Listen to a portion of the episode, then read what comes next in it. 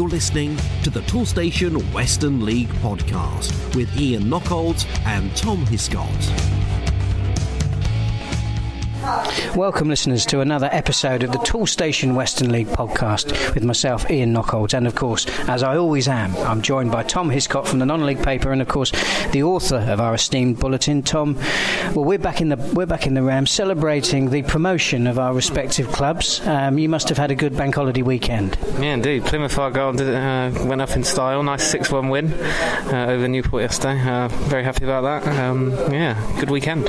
Yeah, and indeed Portsmouth went up as well, and uh, they're my hometown side. But uh, probably the listeners, well, the listeners to the Toolstation Western League podcast don't tune in to hear about professional football. They certainly don't, do they? Did you? Uh, were you able to take in any um, any matches in the Western League over the weekend, or have you been have you been burning the candle at both ends in order to get the bulletin out? Yeah, there is a little bit of that. Uh, my father managed to get to uh, the Bishop Sutton game on Friday, so he was there in my presence. Um, I managed to go and watch Alastair Cook uh, playing a bit of cricket on Friday, so that was my excuse. Uh, and then yesterday I was off watching Bath City, so um, still keeping the non-league uh, uh candle blow- blowing. But um, yeah, uh, no Toolstation action for me this weekend. But two bulletins, as you say, so very busy.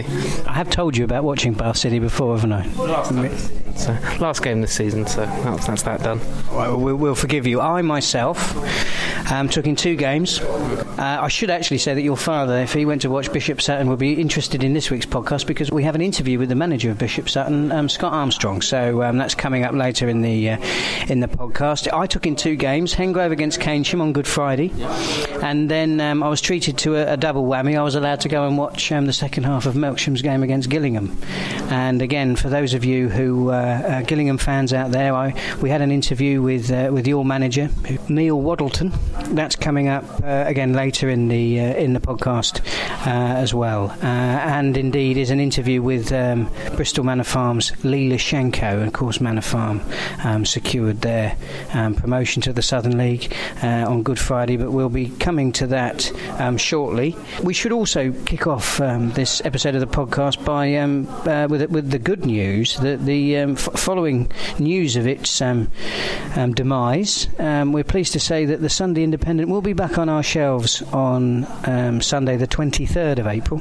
Um, obviously, we carried an interview from John Collins um, last week talking about the fact that the paper was going to close after 200 years. Well, that uh, that closure was short-lived. They've managed to they've managed to find themselves um, a backer. John was talking to me about finding a knight on a charger to come come in and save the paper, and that's exactly what they've done in the form of Peter Masters, uh, a well known West Country businessman.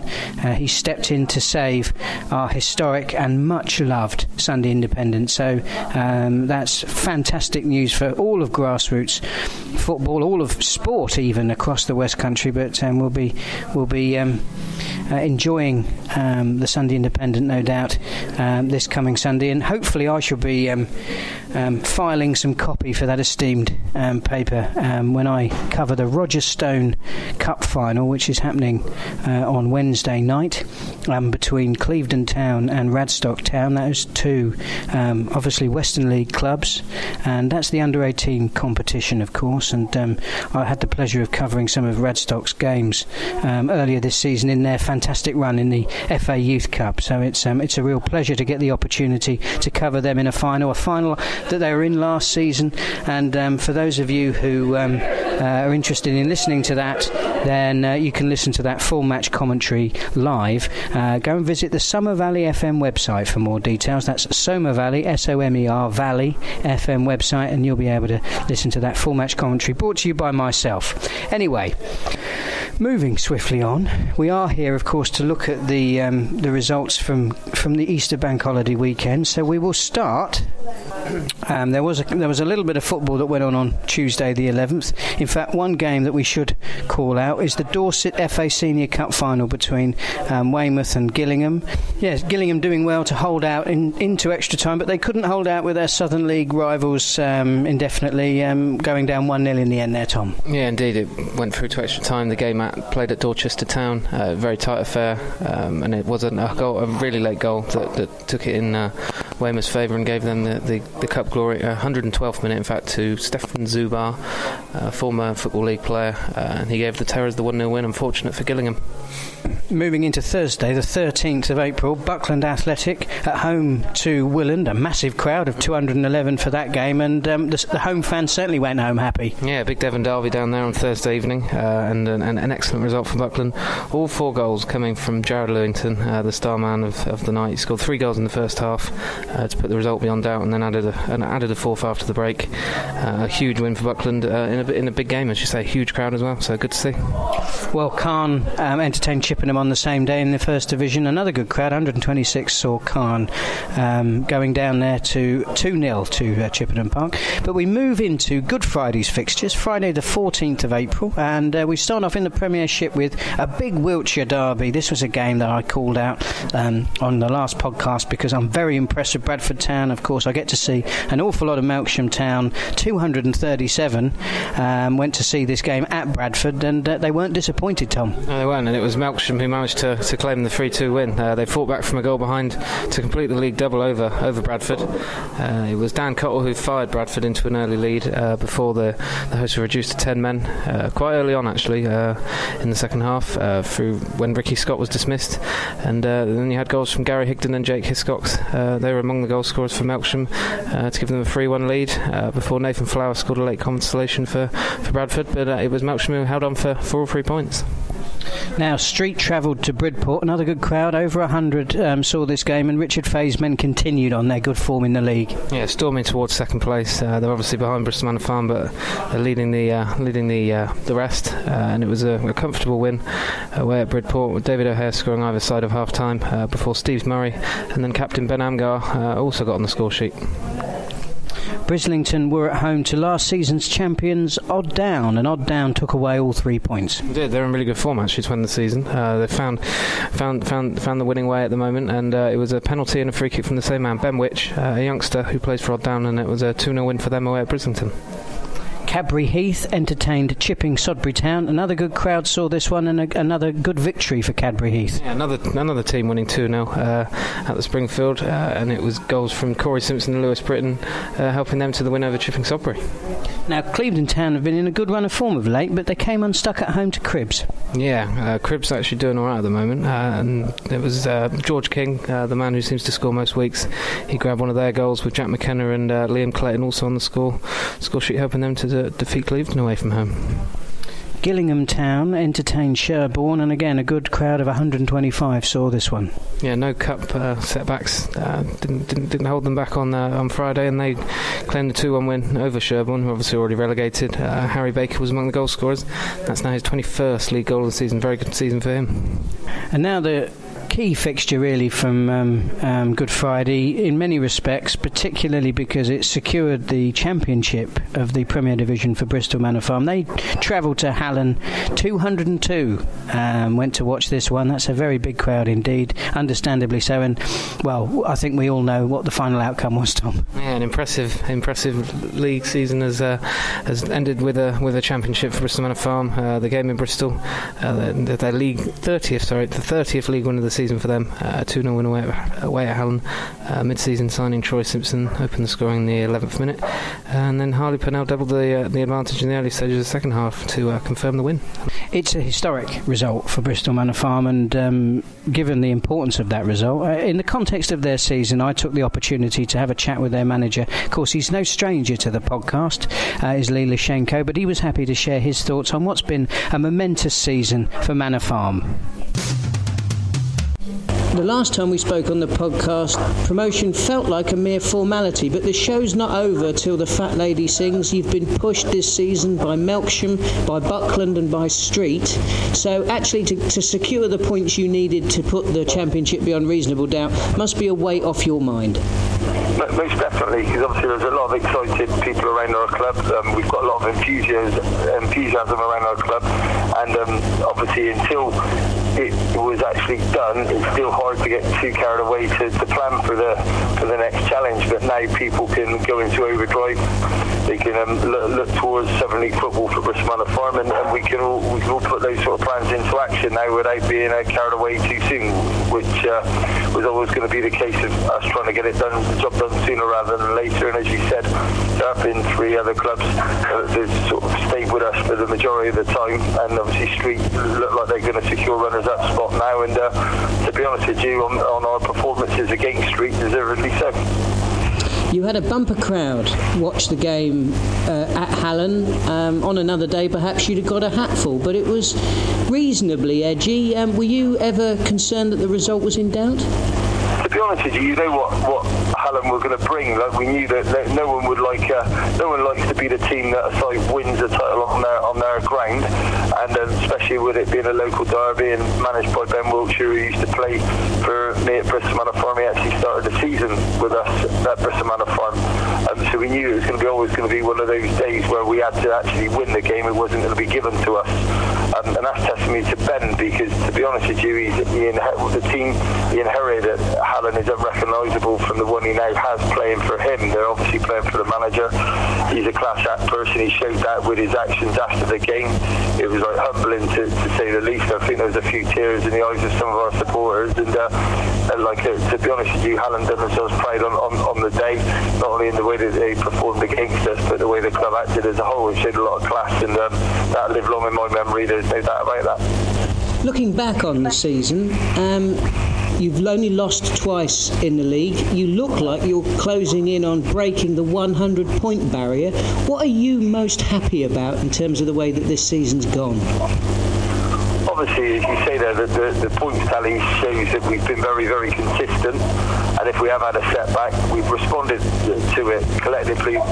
We have got a good squad of, of the right depth to it. And sometimes when you've got that amount of depth in terms of the quality, it is hard to keep everyone happy. But the players have united together. They showed the, the great amount of the, the, right amount of determination, but also not to be show like you know any petulance or jealousness towards each other. They, they've done it in the right way. We've been competitive together, and when they've, they've been given a chance, most of the time the person given a chance is taking his chance. So that, that helps to keep settled tight because it, like if you're making changes, you're normally making them after defeats, and when that hasn't happened that often this season, is is, great for a manager to be in that position. To if you're making changes, you're normally changing a winning team. So it, it's for you're making changes for the right reasons. But um, all, all told, it's been the, the consistency of the side, the consistency of the, the way everyone has operated this season at our football club has been pleasing, and it's, it's more in depth than just the, the players and just me and the coaching staff. There's a lot of people at Bristol Manor Farm that sort of take a lot of credit for what we've achieved this season.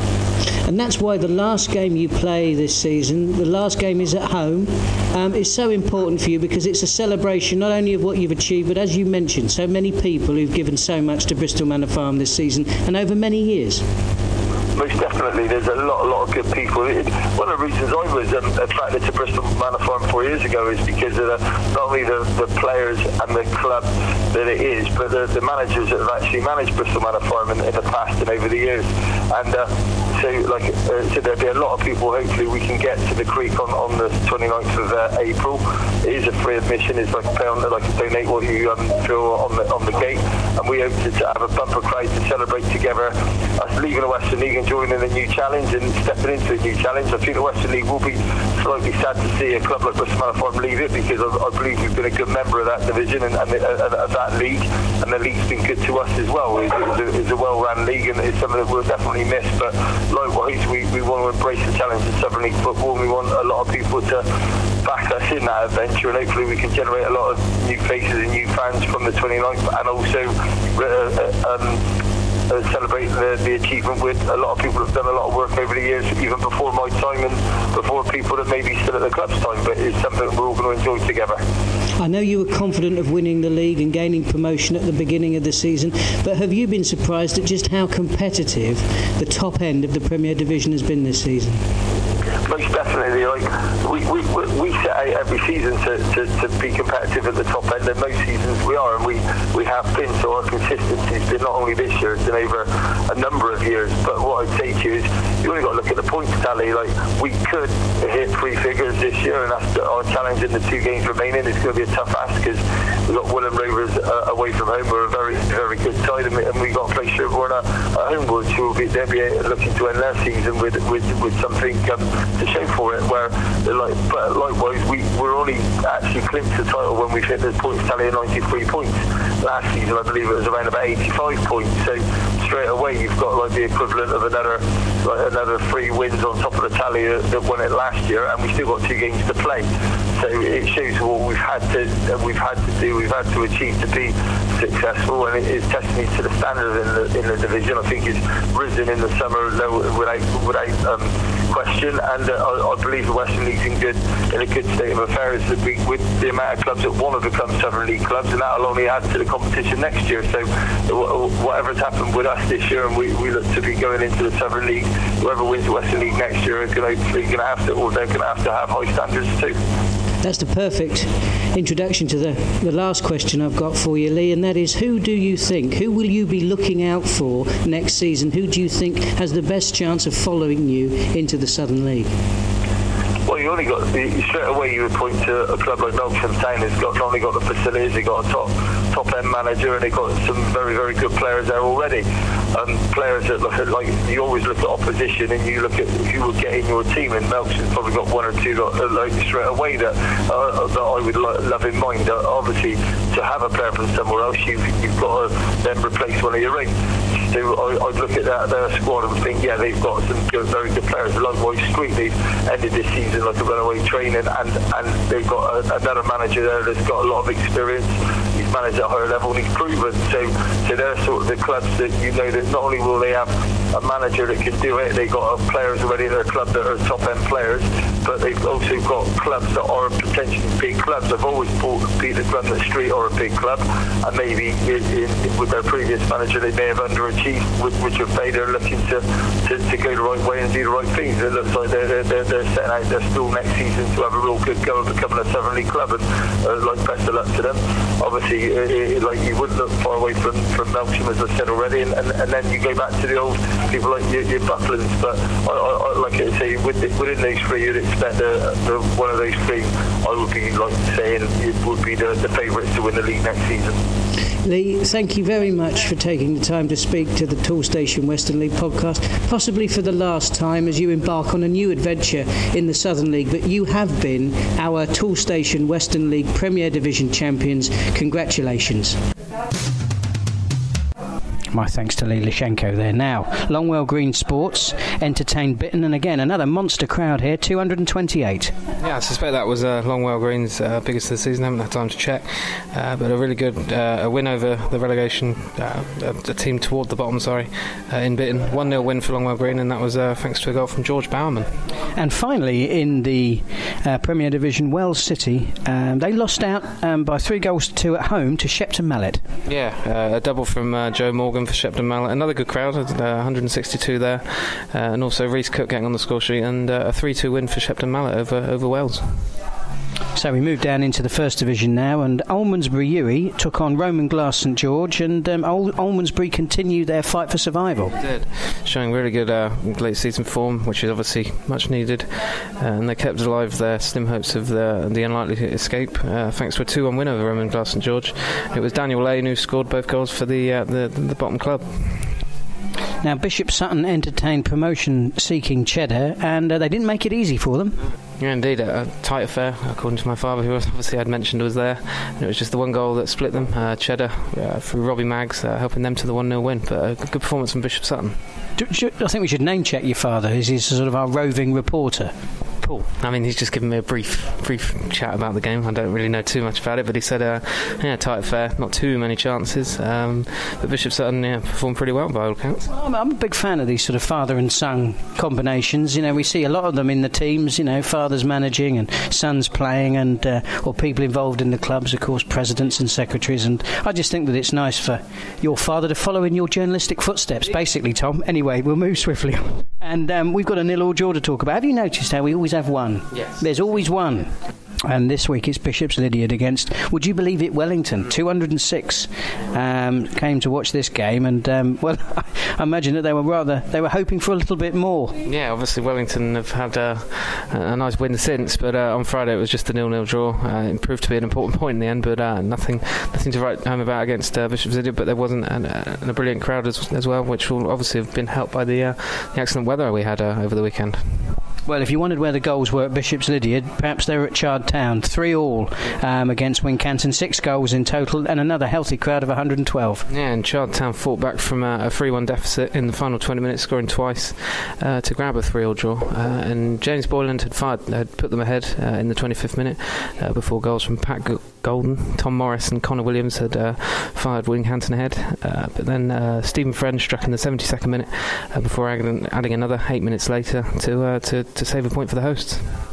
Of course, if you haven't worked out, there's quite a lot of derbies um, going on over the bank holiday period, and rightly so. It's one thing that the fans do do love, and of course, it's reflected in the um, in the attendances that we've we've seen in a Wiltshire derby here between Corsham Town and Devizes Town. Yeah, Corsham has been doing really well at home uh, of recent time, and that strong home form continued uh, on Friday. And goals from Alessandro Zarelli and uh, Aaron Masson helped them to a 2 0 win over Devizes. Now then, um, we come to the game that I was at. Hengrove Athletic against Keynsham Town, another derby, of course. For those people who are regular listeners to the podcast, they'll remember that I, I had a rant a few weeks ago about the um, about the attendances that, um, that, that Hengrove were getting and how I thought that they were value for an awful lot more. They've been going ever so well in the league this season. They've had a little wobble, but that wobble was arrested um, in this game to local rivals Keynsham, and it took on the added importance um, because, of course, both of these sides battling it out for promotion at the top of the first division. There were 116 plus four knockholders at this game, and um, and as I say, Hengrove winning out one 0 I unfortunately didn't get to see the goal because I was trying to corral my daughter on the bouncy castle. Tom, can you take it? Can you take me through it, please? Well, no scored. It was Joe Brimble, so there's there's news for you, even though you're at the game, and that was four minutes after the break apparently. So uh, yeah, a huge win for Hengrove, putting five points between them and, and Keynsham. Obviously, a bit of a six pointer, and uh, yeah, good crowd there, uh, justified, and uh, Hengrove the 1 0 winners. And of course, that was a result that took them back, um, albeit briefly, to the top of the First Division. And I'd like to take this opportunity to thank Jamie Hillman and Mike Greatbanks for their hospitality on Good Friday. And uh, it was very much appreciated, not just the good nature of the invitation from myself to come to the ground, but also um, to extend that to my family. It was very much appreciated. Uh, we had a lovely day, and um, I look forward to seeing more of Hengrove next season. Now, moving on to Oldland Ambertonians, they uh, entertained Malmesbury Victoria, and it would be fair to say they were routed. Yeah, this is this is where the goals were. Uh, Malmesbury Victoria five one winners uh, away at Oldland, uh, and it was a hat trick really from Jamie Packer, which was the uh, the main talking point for them. Uh, but a big win for Malmesbury away from home. Now, Portishead Town, they were at home to Ashton and Backwell in the lowest attendance of the uh, of the bank holiday weekend. Only 35 saw this one. Yeah, and those 35 fans would have seen Aaron Reid scoring goals at uh, either end. Uh, for, for, for, obviously for Ashton Backwell, and then uh, unfortunately putting through his own goal, uh, giving Portishead an equaliser. Now, this was another one of the fixtures that I called out in last week's um, podcast. It's a game that I, it's very close to my heart. Two teams I'm very fond of Radstock Town against Welton Rovers, of course. For those of you who are aficionados of these things, it is the Coalfield Classico, um, second only to El Clasico, and arguably um, it's even bigger than that game. 191 went to Southfields Recreation Grounds to, uh, Re- Recreation Ground to see this fixture. Welton were looking to regain local bragging rights. Radstock had gone down to West Clewes earlier in the season on Boxing Day and won heavily. Welton uh, obviously looking to um, um, to avenge that, but um, it wasn't to be, but a closer affair this time. Yeah, it wasn't. Um, but it, it, so it was Radstock who won again. Actually, a, a one 0 win at home, uh, and it was Jake Wyatt's goal helping them to complete the double over Welton. And finally, um, for Good Friday, Warminster Town at home to Westbury, another Warmin- another Wiltshire derby, and um, the biggest crowd of the entire Good Friday campaign, 355 watching this one. Yeah, the biggest crowd we've seen in the first division all season. In fact, uh, 355, as you say, really, really impressive. And it was uh, Westbury; uh, they grabbed a share of the points, uh, a one-all draw, and it was only their third draw of the season. In fact, so an interesting result there at Warminster. Boss We need some supplies for tomorrow. Oh, what's that? It's the helping hand from Toolstation. But it's, A uh. hand, yes. It's showing me around the Toolstation website. Nice. Yeah, I've selected paints, cables, sealant, and plumbing fittings. I can check up to the minute stock, hit this button, thanks hand, and it's ready to collect in 20 minutes. So get the van. Can't the hand? It can't reach the pedals. Fair enough. Click and collect. Another helping hand from Toolstation. Your best mate for the job. That concludes our run through for Good Friday. We move on now to Easter Bank Holiday Monday, Monday the 17th of April. And um, already crowned champions, Bristol Manor Farm, they were on the road again. They travelled to, um, to Bitton and another routine victory. Yeah, their second 2 0 win uh, over the Easter period, uh, away from home, and they left it late this one before claiming all three, three points with uh, Dean Stamp and Jordan Metters both scoring in the final 15 minutes. Bridport were at home to Clevedon Town. Yeah, and uh, St Mary's Field a home win for Bridport. Uh, Edward Butcher and Mark Salter uh, scoring either side of half time to, to help them claim the win and uh, second defeat in the space of a few days for, for Clevedon.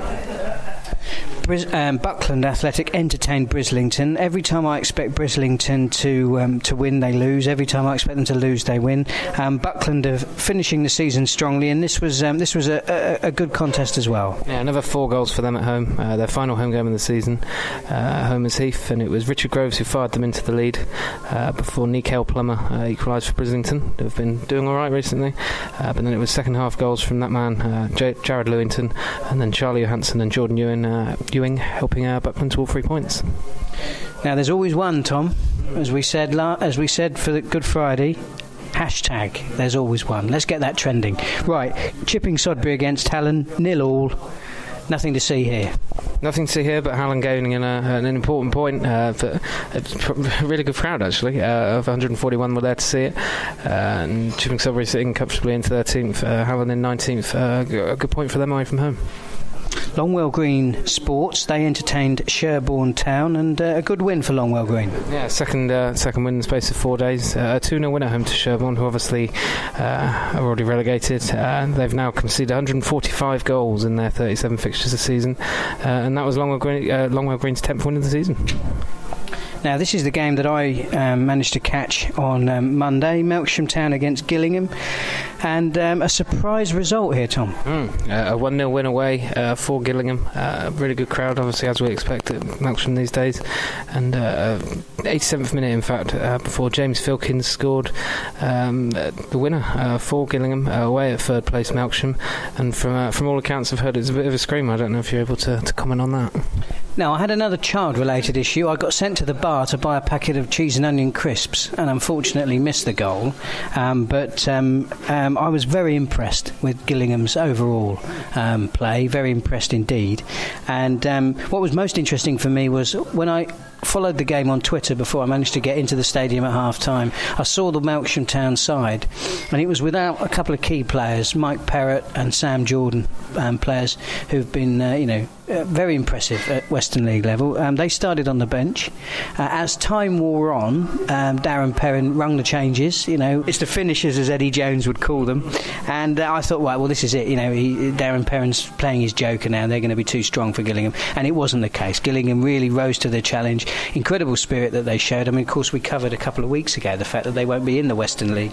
And I was really impressed by the way that not only they um, scored the goal that I didn't see, but also hung on um, till the end. So, uh, you know, really worthy winners there. 289 people in the ground um, for that game. And that's why at the time um, I managed to catch up with Neil Waddleton, um, their manager, um, just before I, I left the ground. And, um, and uh, he gave me his thoughts on what I thought was a really impressive victory. Yeah, thank you very much. I think um, it was a good example of how we've been playing for most of the season, certainly since Christmas, where we've been um, we've been in a bit of a rich vein of form. But I, I was particularly impressed with the way we sort of equipped ourselves against what I class as one of the best sides in the division currently, and more importantly, sort of the fourth game in eight games that we've sort of had leading up to the Melksham game. So to go there on a bank holiday Monday with um, a threadbare side due to injuries and unavailability to put on a performance like we did and ultimately get the result was most pleasing. And Melksham um, threw on in the second half. Um, they, they, emptied their bench um, and they put on some real quality, uh, but you stood up to the task. And actually, um, what impressed me most was that you were the ones who were able to capitalise and, um, and get the 1 0 victory. So you must have been very pleased. Oh, very much so. Melksham's obviously got um, a, a, very good squad of players, and, and to be honest, on our day, so have we. Unfortunately, in the last few games, through unavailabilities and injuries and what have you, we haven't been able to full, uh, to put out as deep a squad as we would like to, or rest players as much as we would like to of all the games that we've played. But we showed throughout the course of the season that we've got quality within the squad side that can sort of compete with anybody. And I think one of my biggest disappointments this year really is the the league position that we're in. If you look at the sort of the results that we've had, nobody has sort of um, beaten us by more than the odd goal. And more importantly, in each of those games, we've had opportunities to um, take points from the games that we've we've been defeated and more importantly, it's been sometimes our own downfall that's led to the game being taken away from us. So I don't think the surprise is there on my part. I think the surprise is probably there after such a long run of games and hard run of games and such a small squad that we're able to still keep churning out the results. But I think over the course of the season, I feel that um, we could probably we and should probably be higher than what we are. And I think if you look at our cup performances within the FA Vase, the FA Cup, the Dorset Senior Cup and now the Les Phillips Cup. I think it shows that on our day we're more than a match for anybody. Well, your Easter started well, didn't it? You had a good win against Sherborne Town at home. Yeah, it, it, it's always nice to it's always nice in a local derby to get sort of three points. Um, in truth, the performance compared with yesterday was a shadow of itself. I think that was probably down to um, the dogged performance put in by Sherborne, so it was all credit to them because they worked extremely hard. But derbies, in my experience, have never been the prettiest of games anyway. And I think what with a, a very bumpy, hard, difficult pitch surface to play on, and also the sort of um, the exertions that we um, had to give against Weymouth in the Dorset Senior Cup, only a three two days previous, I think you could physically see that the players were out on their feet. So to come away and get the three points and follow it up with a, another three points a couple of days later at Melksham um, was a fantastic achievement in itself. Well, let's talk about that Dorset Senior Cup game. You were up against Southern League opposition in the form of Weymouth. Weymouth, very high-profile club, very um, well-supported club, but you took them right to the wire, didn't you? Very much so. The actual fixture itself is a repeat of last year's performance, but I think that um, the news of their manager departing after the game on Tuesday basically filled new dread because they obviously, the players would like to galvanise um, themselves in terms of get a performance for their manager on his, what is his, was his last game of it um, in charge for them and when we, we arrived at Dorchester Stadium to find out that a full wing Weymouth side had been put out because that was their signal of intent of how they wanted to finish his campaign off, campaign off, but equally what they wanted to win, your heart sort of sinks a little bit because as much as you go into it with hope and you don't go into it with any real pressure on your shoulders playing against an opposition such as those, you want to make sure that the lads give a good account of themselves. And let's face it, in front of a big crowd, you don't want to come off and cop a, uh, a result that is damning in terms of the confidence of the individuals for the remaining games of the season. And to take them to two hours um, of football into extra time, yes, we rode our luck at times, but I think that the effort that the lads put in um, in the dogged performance in terms of without the ball was fantastic, and we offered threat to our own when we were going forward. So, absolutely full of praise for the team, full of praise um, for the individuals. I think they've made themselves a lot of friends and certainly done the club pride on the actual evening itself. You, you mentioned obviously the, the important nature of that game for the Weymouth players, but in recent weeks there's been an announcement that Gillingham Town won't remain in the Western League, certainly for next season. Um, do you feel that that news has given your side renewed vigour to go out with a bang this season? Well, to be honest, the, the news itself is very, very disappointing, and I think to stand in front of a group of players um, once that news is broken, which was pretty much after the, the Roman Glass semi-final game with Les Phillips, to actually stand in front of them and, and, and to expect players which to be fair, they're only human, and to basically stay stay united and carry on and, and keep working hard for each other. It was, a massive task and, and it's credit to them that they have done what they have done because it would have been too easy just to walk away from the situation, feeling feeling that this year has been a wasted year. Um, but as players, uh, all you can do is hope that the commitment and the energy and, and the attitude is correct. And since that disappointing decision and, and the, the, disappointment that's been felt not just with the players but throughout the club as a whole, because it wasn't a decision that was taken lightly, then uh, to be fair, the players have given everything. And for that, I'm extremely grateful because as a manager, you're only as good as the players that you have at your availability. And, and if lads are prepared to make themselves available and put in performances that they have as done on the pitch of late, it's just credit to them again. As much as it is disappointing, obviously for for you for yourself as manager, for the players, and of course the supporters, our our our clubs, our football clubs, whether they're in the Western League or any level of the grassroots pyramid, um, we are only ever custodians of them. So, can you understand the club's decision to take? Um, hundred percent. I think that as much as there's, there's obviously disappointment. There's disappointment from my point of view. There's disappointment from the players. There's disappointment from the committee, and knowing the committee as well as I do over the last two years I've managed to be in charge of Gillingham Town, it, it's not a decision they would have taken lightly. It, it's one that is always questioned by people outside of the club because it's such a drastic decision. But when you, you hear the logic and you understand uh, the rationale behind it and the, the renewed energy that now the, the, the, extremely small committee have to actually push on, get the ground um, ground ready and raring to go and then one day look to return to the Western League, the longevity of any football club is more important than anyone's ego, anyone's sort of thoughts of um, what they should be doing. Because let's face it, football clubs are so brittle and they rely on a, a small number of fantastic people that give their time and effort for the majority of the time for no recompense at all. So to keep those people interested to the point where they're still very much focused on the club, very much focused on giving their valuable time up for everybody. It has to be the way forward. And for me, football clubs are on a knife edge all the time, and, and I generally believe in Gillingham Town what they will do in the future, and and I wish them all the very very best, and and I think that people will once the disappointment will sort of subside and the questions will sort of stop. I think they will see that Gillingham will come back stronger. Well, that's the distant future. In the near future, you've still got um, games to play.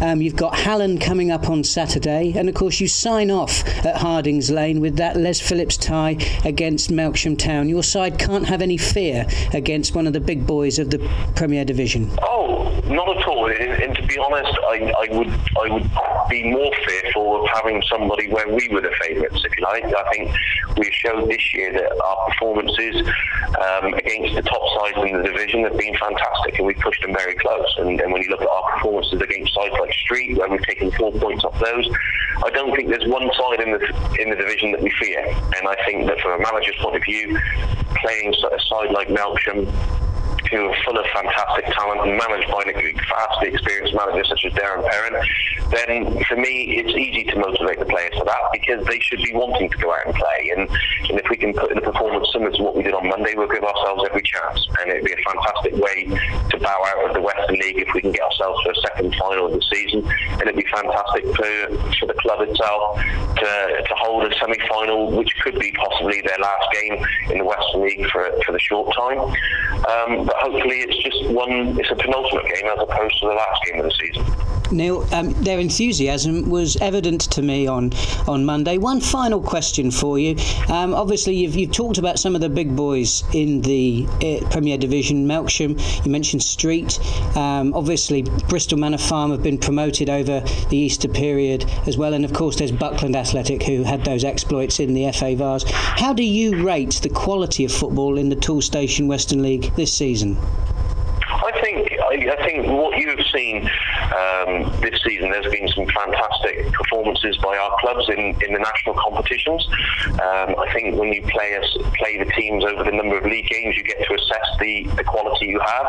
I, I think that generally the quality has been good. I think there is a there is a clear top eight within our division that is going to be very hard to break into because uh, they seem to they, they seem to be consistently performing over the seasons and they are consistently the sides to beat each year. But I think that it, it also shows that the odd curveball can be thrown in from other teams within the league, and I think it's although there is a massive gap over the course of a season between maybe the top and the bottom teams, I think week in, week out, you have to be at your best. Right? Because if you're not at your best, and you can get caught. And we've been guilty of that. We've been guilty of putting in substandard performances, and we are where we are over the course of the season because we haven't been consistent enough. And that goes to show the strength of the league, I believe, because it doesn't mean that you're expected to win games.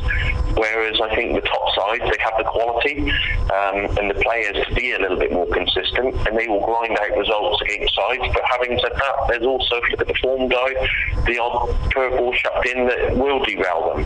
And I think that that's credit to Bristol Manor Farm, really. I think because this year um, they have been consistent in churning out results, and where others have maybe have slipped up against sides where they wouldn't have been expected to, Bristol Manor Farm has steamrolled through. And, and if they get to their 100 points mark for the season, it's a fantastic achievement as well as getting promotion sort of moving up the pyramid. My thanks to uh, to Neil Waddleton for his time and uh, best of wishes to, uh, for the rest of the season. Now then, last season's champion Odd champions Odd Down they were at home to Cadbury Heath. Yeah, um, and they're now unbeaten in, in five games Odd Down. As I said earlier, uh, finishing the season pretty strongly, and uh, they did get behind in this fixture, uh, but Kai Simpson managed to equalise in the second half for them. Uh, yeah, to claim the one-all draw. Shepton Mallet, who um, again, one of the great inconsistent sides in the Western League. I, have got a lot of time for Shepton Mallet, and um, this was one of the days when they were very much at the races against a team, of course, that we've got, a, you know, a, a pedigree side, Willand Rovers. Yeah, Shepton's second win of the uh, the Easter period, and Willand's second defeat, unfortunately for them, uh, a 2 0 win for Shepton Mallet, with Reese Cook scoring for the, the second time in four days, and uh, also Tyson Pollard getting on the score sheet. Now, Street against Bradford Town. I think this was another one of those matches we discussed this time last week. And um, Bradford, we've got a lot of time for them. They've um, they've been um, competitive, like Willand at the top of the Premier Division, but Street really going incredibly well. And again, this is another fantastic example of why perhaps Street might be the team to beat next season. Yeah, and that's them. They're pretty much confirmed in second place now, unless they slip up over the last few fixtures. Uh, they're the second team. Uh, after Buckland to score four in both matches uh, over the Easter period, and they're very much helped by an early red card to Bradford, uh, with uh, Kevin Davis seeing red in just the 15th minute, um, following two yellow cards, and it was the home side who took advantage, obviously, with goals quite soon after that from Ross McCurlane and Steve Murray to, to lead 2 0 at the break. Alex Monks then fired home a penalty to get Bradford back into the game, 10 men, before Murray restored Street's two goal lead and then uh, laid on an assist to Josh Wadham uh, three minutes later to wrap up the win and a, a really good win for Street in front of a really good crowd. And finally, Wells City entertained Cribbs, and the home fans will not have gone home happy from this one. No, a really, really big win away from home for Cribbs at 3 0. Uh, and it was goals from uh, different sources this time. No no George King uh, on the score sheet. Instead, it was uh, Harry Hope, Reese Hodgson, and uh, George Brimson scoring goals for them. Now we move down into the first division where Ashton and Backwell United entertained uh, Calne Town. Yeah, the Lancer Scott Stadium, and it was goals from Paul Uppington, Aaron Reed, who obviously scored twice on on Friday in different ends, and Ryan Crouch helping Ashton and Backwell to the 3 0 win.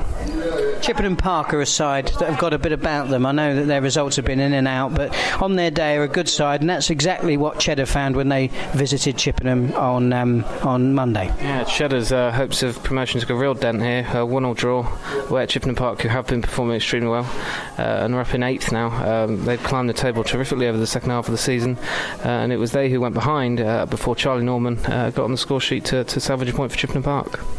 Corsham Town entertained Wincanton Town, and Wincanton very much at the races. and it was a goal from uh, Daniel Wise five minutes before the break, uh, helping them to the 1 0 win uh, away at Corsham, who uh, who have done well uh, and are safe now, but um, uh, an, an impressive win for, for Wincanton. And um, the misery continued for Keynsham Town. Of course, they lost out on Good Friday to Hengrove away. They travelled to Devizes Town, and uh, uh, another defeat for them. Yeah, unfortunately, uh, they're 13th of the season. Uh, they'll have to come back stronger next season, uh, which I'm sure they're capable of. Uh, 2 0 loss with goals from Tom Slater and Rob Mitchell firing Devizes to the win.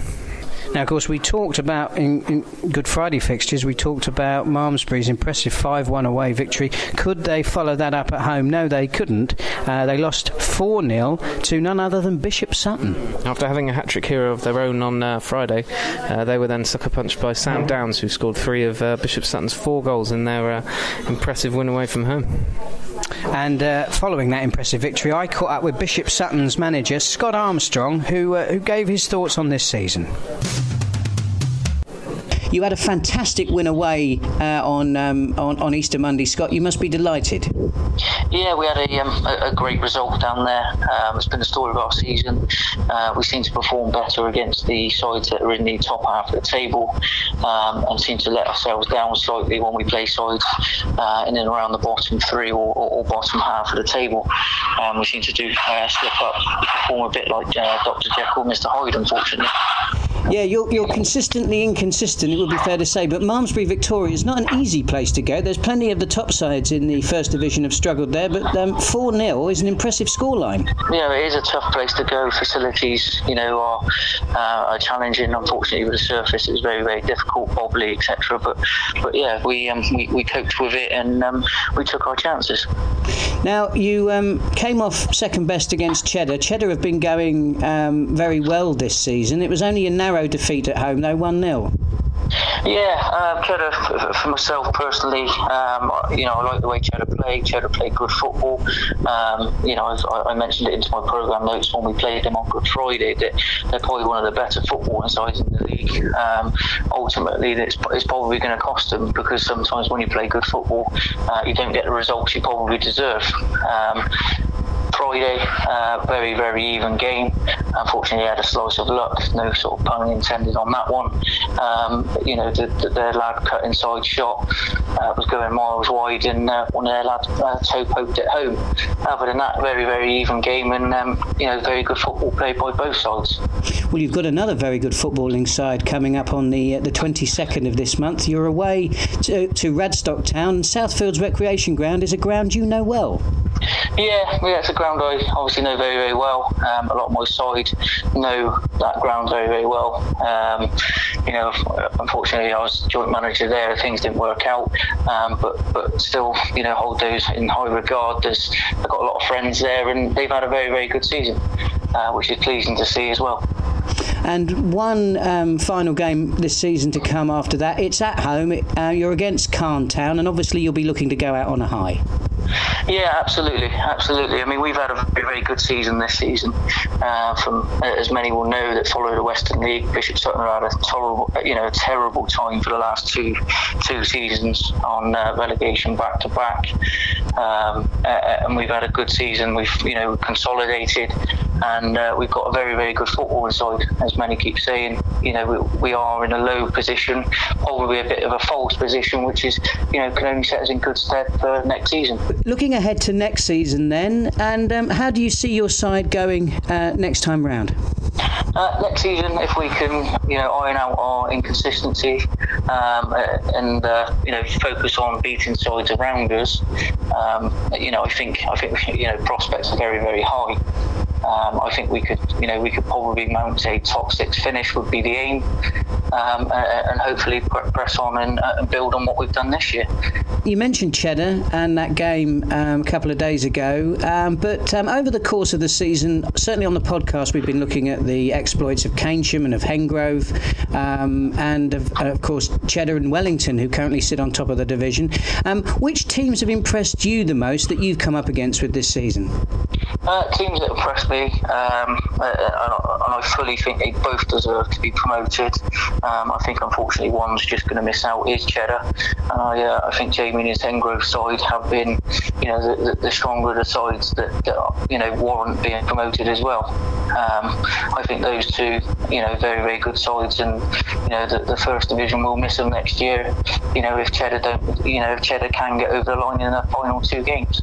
I know that you're a man who's got experience in both the First Division and and the Premier Division of the uh, the Toolstation League. The Tool the Premier Division season this season has been fascinating um, with Manor Farm and Melksham and Buckland, uh, and of course Street fighting it out at the top. How do you see the gulf between the two divisions at the moment? Um, I, th- I, think the gulf is massive in terms of you can tell which sides have a very you know wealthy wage budget or have a you know do pay their uh, you know their sides. Um, you've only got to look at the table that suggests that you've got the sides at the top that, that pay and the sides that unfortunately at the bottom that don't pay. Um, and the first division, you know, the sides that go up, you know, will struggle unless they can get the better players in or, or maybe you know spend a little bit of money. And my thanks to Scott Armstrong for his time. Now, Oldland Abertonians against Welton Rovers, um, and this was a, a, good win for the home side. Yeah, battle between two of the sides uh, towards the bottom half of the for the table at the uh, Aitchison playing field, and it was an entertaining fixture. Uh, Oldland Abertonians claiming the 4-2 win. Uh, it was Will Hunter who'd put Welton ahead in the 28th minute, but the Oldland managed to get level at half time with Dave Stone responding 10 minutes later. Uh, a quick fire double uh, in the early stages of the second half from Owen McCullum then put Oldland uh, out of sight, uh, 3 1 ahead. Uh, before actually Chris Powell got, got Welton back into the game and hopes of a draw were on the cards before Stone added his second in injury time on the counter attack to wrap up the win for Oldland. Now, Portishead entertained Hengrove, and uh, Hengrove, of course, heading the table, a good opportunity not only to continue their route to the Championship, but also to secure their promotion to the uh, Premier Division. But it wasn't to be. And they would have done if uh, if they'd have held on for the win. Uh, well, not held on, sorry. If, uh, if, they could have managed to win, uh, they did go behind in this fixture to Portishead away from home. The, the, the clean sheets have dried up, but Jack Fillingham's equaliser six minutes from time for Hengrove helped them to gain the point, which means they are now just two points from promotion. Uh, one if you're included in there.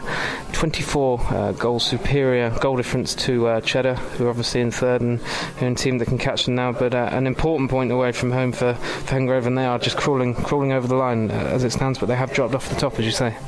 Now, Roman Glass St George at home to Radstock Town. We heard earlier this season from the Roman Glass manager just how useful their home pitch is to them. It's, um, it's a synthetic service and um, they do very well at home. They conquered, of course, Bristol Manor Farm in the Les Phillips Cup, but um, they were conquered this weekend by Radstock Town. Mm. Radstock's magnificent end to the the, uh, the, season continued, and it was a 5-2 win away for, from home for them on, on the 4G pitch, as you say. Thomas Stock scoring during the first half for Radstock before a brace from James Rustle, and uh, further goals from Craig Wilson and Jake Whitcomb after the break, extending their winning run to five matches now. Uh, really good form for, for Radstock, and a big win for them. And I have to uh, make a special mention to John Newport at this point. I'm um, friends with John and follow his um, work as a photographer um, on Facebook, and um, course, he's a, an award winning photographer um, in the Toolstation Western League. A couple of seasons ago, he got the photograph of the year. He's taken an absolute beauty this weekend of one of um, one of Radstock's goals. And really, if, if, if the listeners get a chance to see it, I, I really urge. Um, um I think John's um, he's sent it to one of um, the local newspapers that covers Radstock, which is the Midsomer Norton and Radstock District Journal. If you get an opportunity to see this picture, I, I strongly recommend it because it is an absolute it's an absolute beauty. So well done, John. There. Now then, moving on to Warminster Town, they entertained Bishop's Lydeard.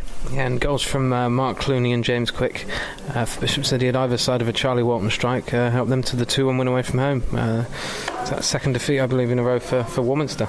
Wellington, league leaders, uh, took on Chard Town, 196 at Wellington for this one, Tom, and they weren't disappointed. No, they weren't. They've confirmed their promotion. Real congratulations to uh, to Wellington. A 3 1 win at home to uh, against Chard.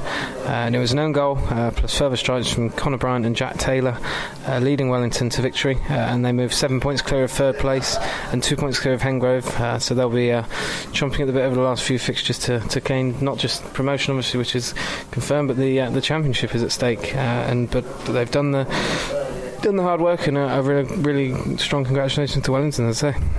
And finally, Westbury United were at home to, to basement boys Almondsbury UWE, and Westbury piling on the misery for for Almondsbury in this fixture. Yeah, Westbury's uh, unbeaten run now and extended to nine fixtures. They have really, really found form uh, in the second half of the season. They're tenth now in the table, uh, and it was a 3-1 win at home to Almondsbury UWE for them. Right then, Tom. Well, that concludes our um, review of the fixtures. As the listeners will have been aware, obviously it was a busy old weekend over Easter, and uh, this this week's podcast is a marathon, not a sprint. But um, I hope you're bearing with us.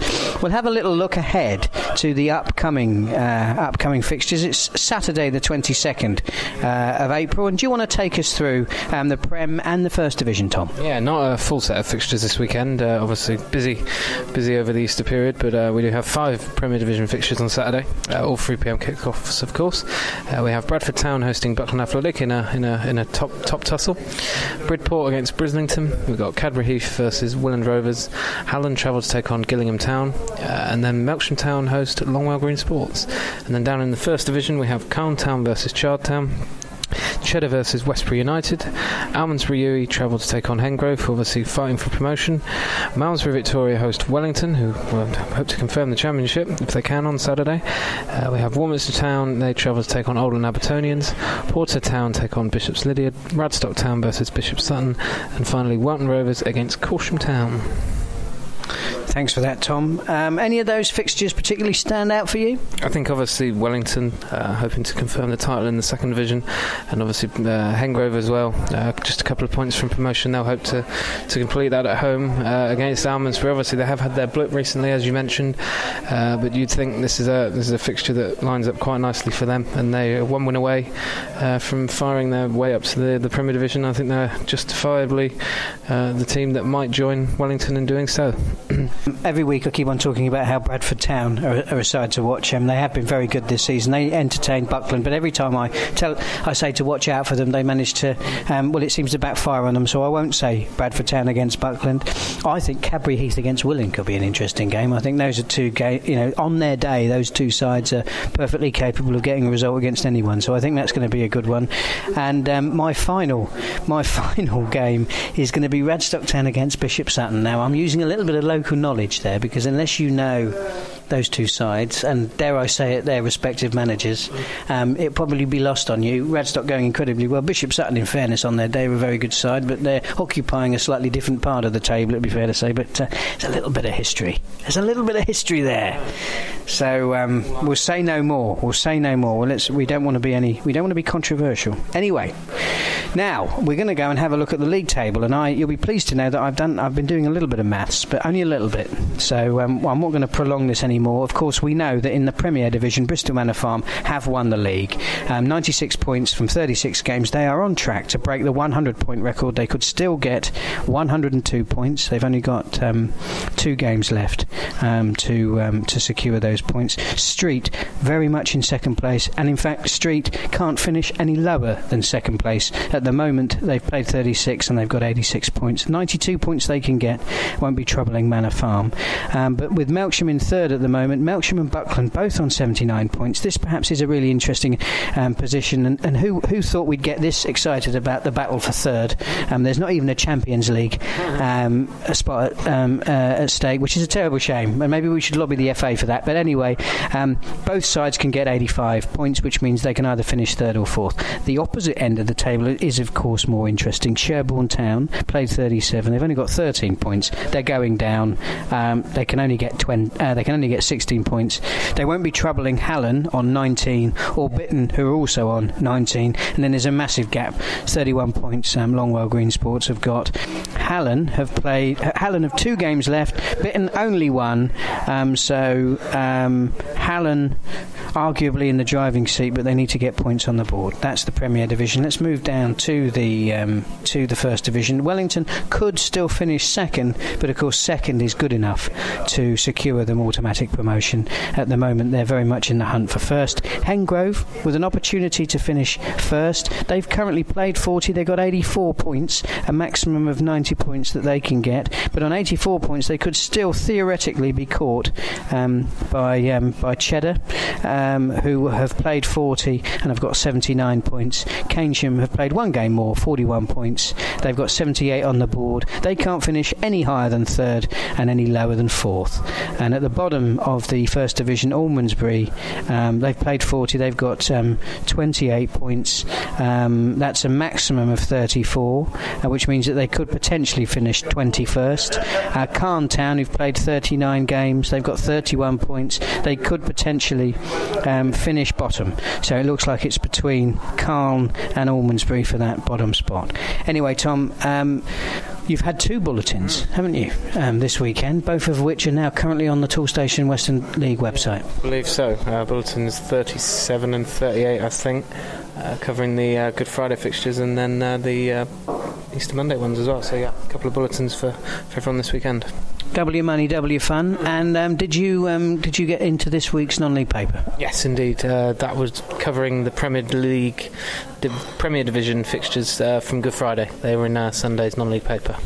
Suitably gushing about Bristol Manor Farm, I take it. Of course, yes. Excellent. Well, that's all from Tom and myself for another ep- um, for another edition of the Toolstation Western League podcast. We hope you had a pleasant Easter. Still a little bit of football to be played in the Western League, and that's why we'll be back uh, next week.